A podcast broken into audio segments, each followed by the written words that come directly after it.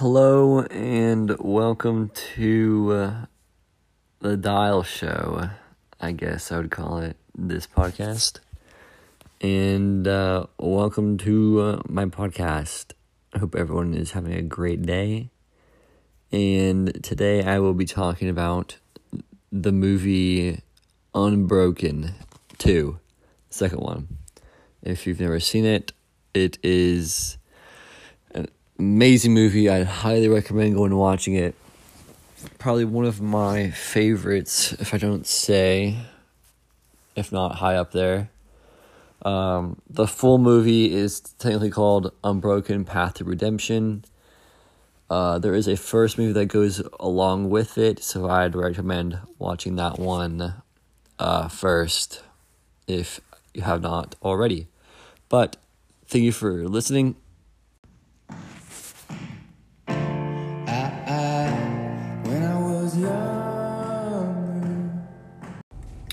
Hello everyone, and welcome back to the second episode of The Dial Show. And today's episode will be about Louis Zamperini. He is an Olympic runner. He was born January 26, 1917, and died July 2nd, 2014. He was an American World War II veteran and Olympic distance runner. He took up running in high school and qualified for the United States and the 5,000 meter race for the 1936 Berlin Olympics, finishing 8th while setting a new lap world record in the process. In 1941, he was commissioned in the U.S. Air Force, as a lieutenant. He served as a bombarder and a B-24 Liberator over the Pacific. On a search and rescue mission, Zamperini's plane experienced mechanical difficulties and crashed into the ocean. After drifting at sea aboard a lifeboat for 47 days with two other crewmates, he landed on the Japanese-occupied Marshall Islands and was captured. He was taken to two different prisoners of war camps in Japan, where he was tortured and beaten by Japanese military personnel. Due to Zamperini's status as a famous Olympic runner, he was later taken to a new prison camp at a coal factory, and after much struggle, he was finally released following the war. He initially struggled to overcome his ordeal and struggled with post-traumatic stress. He later became a Christian with a strong belief for forgiveness. From 1952 onwards, he devoted himself to At Youth Risk. Zamperini is the subject of 3 biological films, and there's 2 films that go along with his story.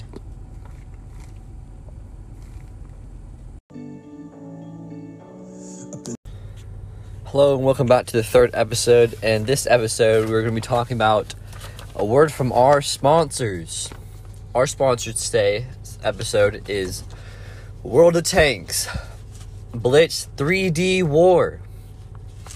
Meet a truly legendary MMO shooter for your mobile device and or online. Become part of millions of players across the world to take a vehicle in your first massive tank fight. It's a 7v7 format, last tank wins. Check out the extraordinary varieties of vehicles, map, game modes, and possible strategies with this tank shooter game has to offer. You'll discover an enormous action-packed world of tanks historically accurate from World War II. Vehicles from Russia, Germany, France, Japan, Great Britain, China, and the US, and many other countries. You'll also drive and experience vehicles that have been brought back to life based on blueprints created from real-life engineers. Vehicles inspired in well-known anime series and armored monsters from popular alternative universe. Everything you might need to have fun fighting in a multiplayer action game with friends, both old and new. There are over 400 vehicles to choose from. It is a PvP-type style game with you grow as you progress, as you continue to play the game. It is an online game. You'll research a wide array of vehicles from tier 1 all the way up to tier 10 machines. Change guns, customize the tanks, camouflage to increase your chance of survival and dominate the battlefield.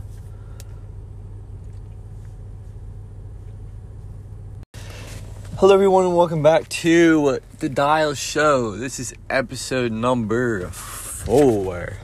And today we will be talking about what happened to Louis Zamperini when he got shot down in the Pacific in World War II, and all the possibilities regarding when you get lost at sea. And possibilities are you could die from the sun, 100%. Yeah, I mean, the sun is very excruciating and very drying. It could dry your skin out, and you could die of sun poisoning if it gets that bad. And what happened when you got captured, turned into a POW, prisoner of war. And a famous quote that he said, which there's a bunch of them, but one of them he said was, where there is still life, there is still hope. Whenever you got captured, amazing quote. And what we have to talk about today is really all about sort of post-life, technically. And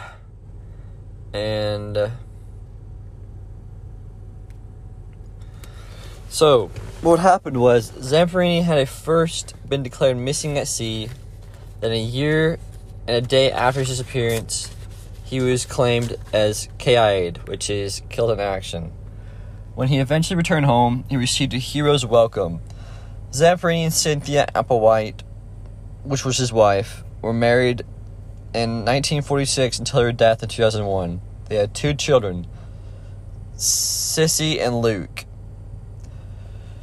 In a television interview on the Christian Broadcast Network in 2003, Zamperini related that after the war he had nightmares about strangling his former captors and began drinking heavily, trying to forget his experiences as a POW. His wife, Cynthia, attended one of the evangelistic crusades led by Billy Graham in Los Angeles and became a born-again Christian. In 1949, at the encouragement of his wife and her Christian friends, Zamperini reluctantly agreed to attend the crusade. Graham's preaching reminded him of his prayers during that time, life on the raft, and imprisonment, and Zamperini committed his life to Christ. Following this, he forgave his captors, and his nightmares ceased. Later, Graham helped Zamperini launch a new career as a Christian evangelist. One of his reoccurring themes was forgiveness, and he visited many of the guards at his POW days to let them know that he had forgiven them. This included in October 1950 to visit Sugamo prison in Tokyo, where many war criminals were imprisoned and expressed forgiveness to them all. Zamperini told CBN that some later became Christians in response. Years later, 4 days before his 81st birthday, in January of 1998, Zamperini ran a leg in the Olympic torch relay for the Winter Olympics in Nagano, Japan, not far from the POW camp where he had been held. While there, he attended to meet his chief and most brutal tormentor, the Bird. It was also known as the Bird, I can't say his name, who had evaded prosecution as a war criminal, but Watanabe refused to see him. However, Zamperini sent him a letter stating that while he suffered great mistreatment from him, he forgave him. It is unknown whether Watanabe even read the letter. Zamperini never received any response, and the Bird later died in 2003, of March in 2005.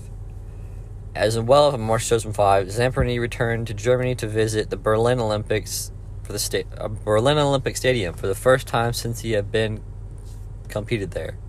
In his 90s, Zamperini continued to attend USC football games with his best friend quarterback star Matt Barkley in 2009.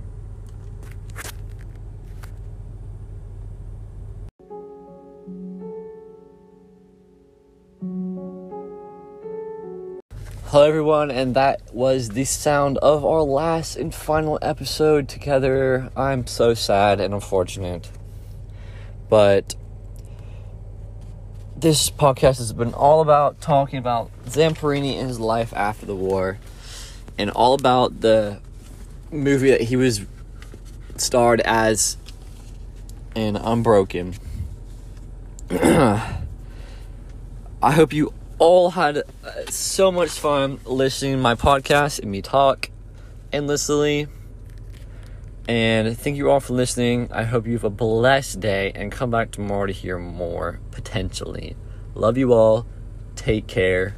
And I hope you enjoy the music at the end, which should hopefully be good. And if you haven't checked out the movie Unbroken, I highly, highly, highly suggest you go watch that now. It is an amazing movie, absolutely one of my favorites. I loved it so very much. I just had to watch the second one. The first one is just Unbroken. The very first one is just called Unbroken, and the second one people refer as Unbroken 2 is called Unbroken: Path to Redemption. Thank you all for listening. I hope you go watch those movies and tell me, and leave reviews in the comments. Tell me how much you enjoyed it and how much you enjoyed hearing me talk. Thank you so very much for tuning in. Love you all. See you next time.